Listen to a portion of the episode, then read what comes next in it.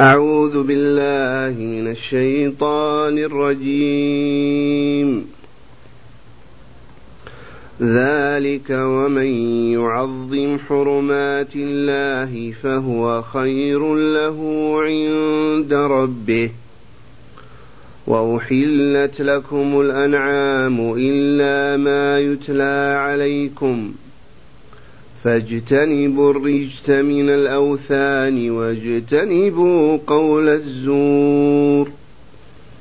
حنفاء لله غير مشركين به. ومن يشرك بالله فكأنما خر من السماء فتخطفه الطير. فتخطفه الطير أو تهوي به الريح في مكان سحيق. ذلك ومن يعظم شعائر الله فإنها من تقوى القلوب.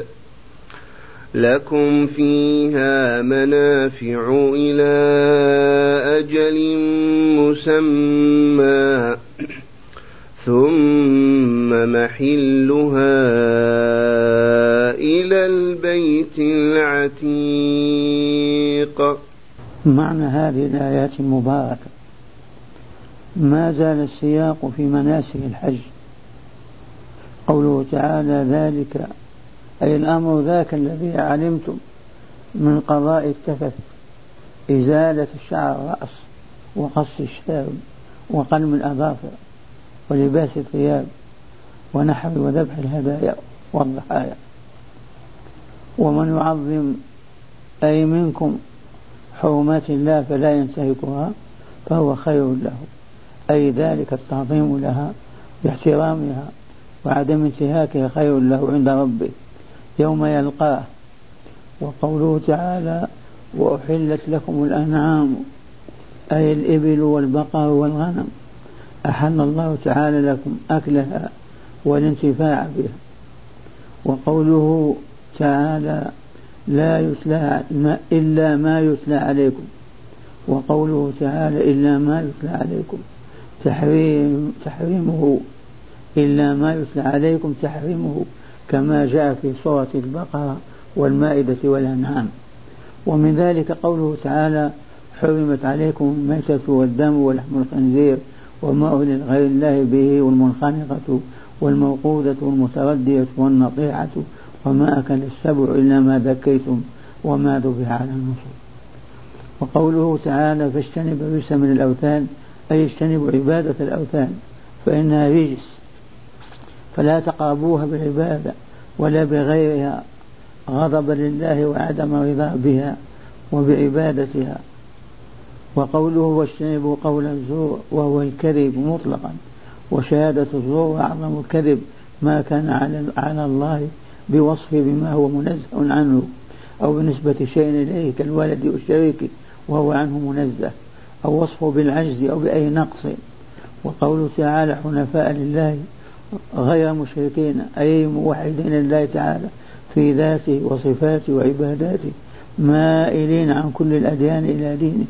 الإسلام غير مشركين به أي شيء من الشرك أو الشركاء.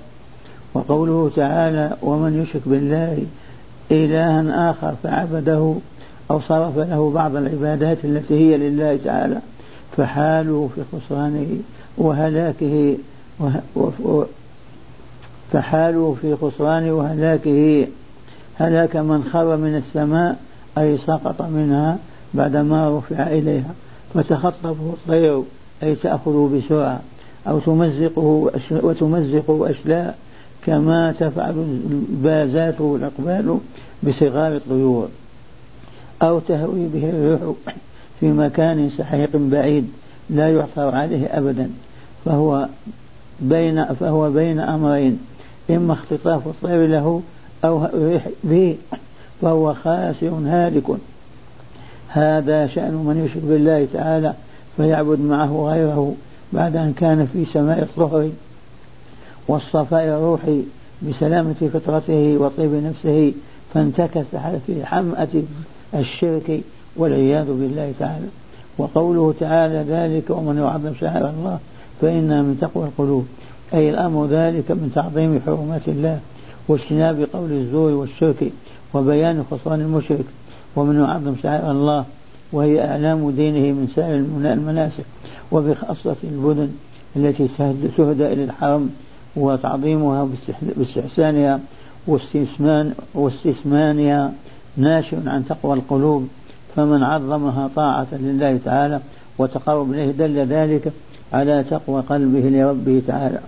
والرسول يشير إلى صدره ويقول التقوى ها هنا التقوى ها هنا ثلاث مرات. أي في القلب وقوله تعالى لكم فيها منافع إلى أجل مسمى.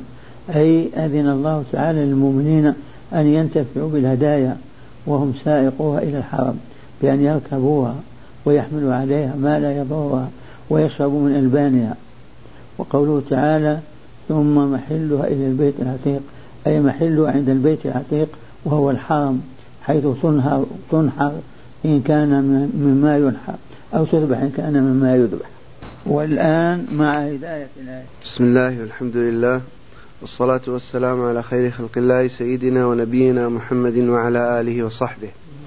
من هداية هذه الآيات أولا وجوب تعظيم حرمات الله لما فيها من الخير العظيم. ثانيا تقرير حل حلية بهيمة الأنعام بشرط ذكر اسم الله عند ذبحها أو نحرها. ثالثا حرمة قول الزور وشهادة الزور. وفي الأثر عدلت شهادة الزور الشرك بالله. رابعا وجوب ترك عبادة الأوثان ووجوب البعد عنها وترك كل ما يمت إليها بصلة. خامسا بيان عقوبة الشرك وخسران المشرك.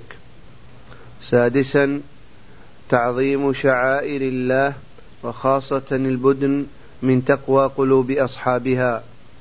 وأخيرا جواز الانتفاع بالبدن الهدايا بركوبها وشرب لبنها والحمل عليها إلى غاية نحرها بالحرم.